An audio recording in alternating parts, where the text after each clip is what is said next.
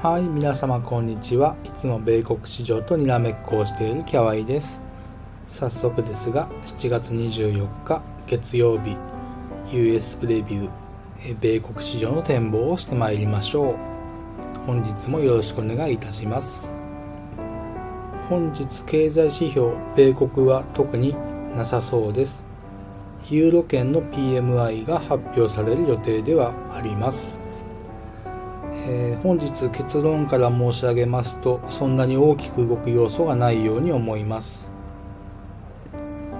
理由は先週の金曜日と一緒ですね。あのメガテックの決算控えて様子見のムードが漂うのではという見方がまあ一般的な考え方だろうと思います。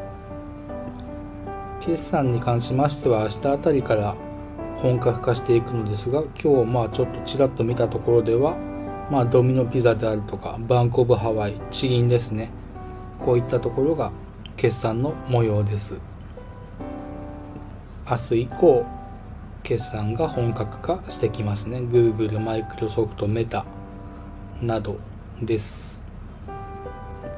経済指標も明日はいくつか発表があるのでまあやはりそれらの発表前ですから慎重なポジションを取るのではという見方が僕の中ではあります。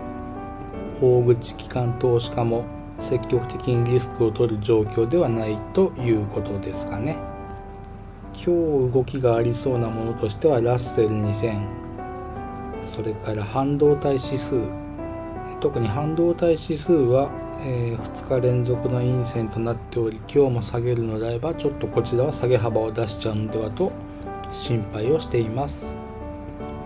それからナスダック S&P500 も確か陰線が2本続けておりましたので、まあ、今日も陰線となれば3本の陰線連続となり、まあ、ちょっと騰落のリズムが変わってくるのかと思っています。アジアの市場に目を移しますと、えー、日本と韓国は上昇して終わりました。ただし中国まあ、上海、深センなどは下げて終わっています。それらを踏まえますと難しいのですが、機関投資家のファストマネー、まあ、動かすお金ですね。それが日本の市場に向かっているのかなと言いますか。米国で慎重に動かなければならない分、そのお金が日本に向かっているのかなという感じは受けました。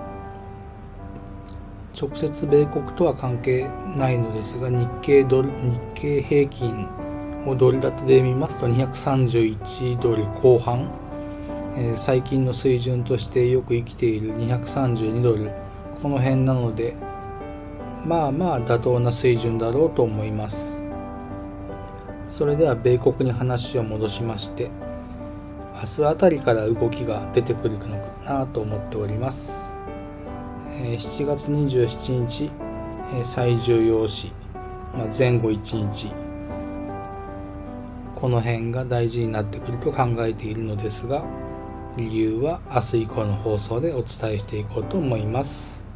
はいそれではまとめていきます。今夜は動いてもおそらく小動きだろうと思います。そんなに大きく動かない。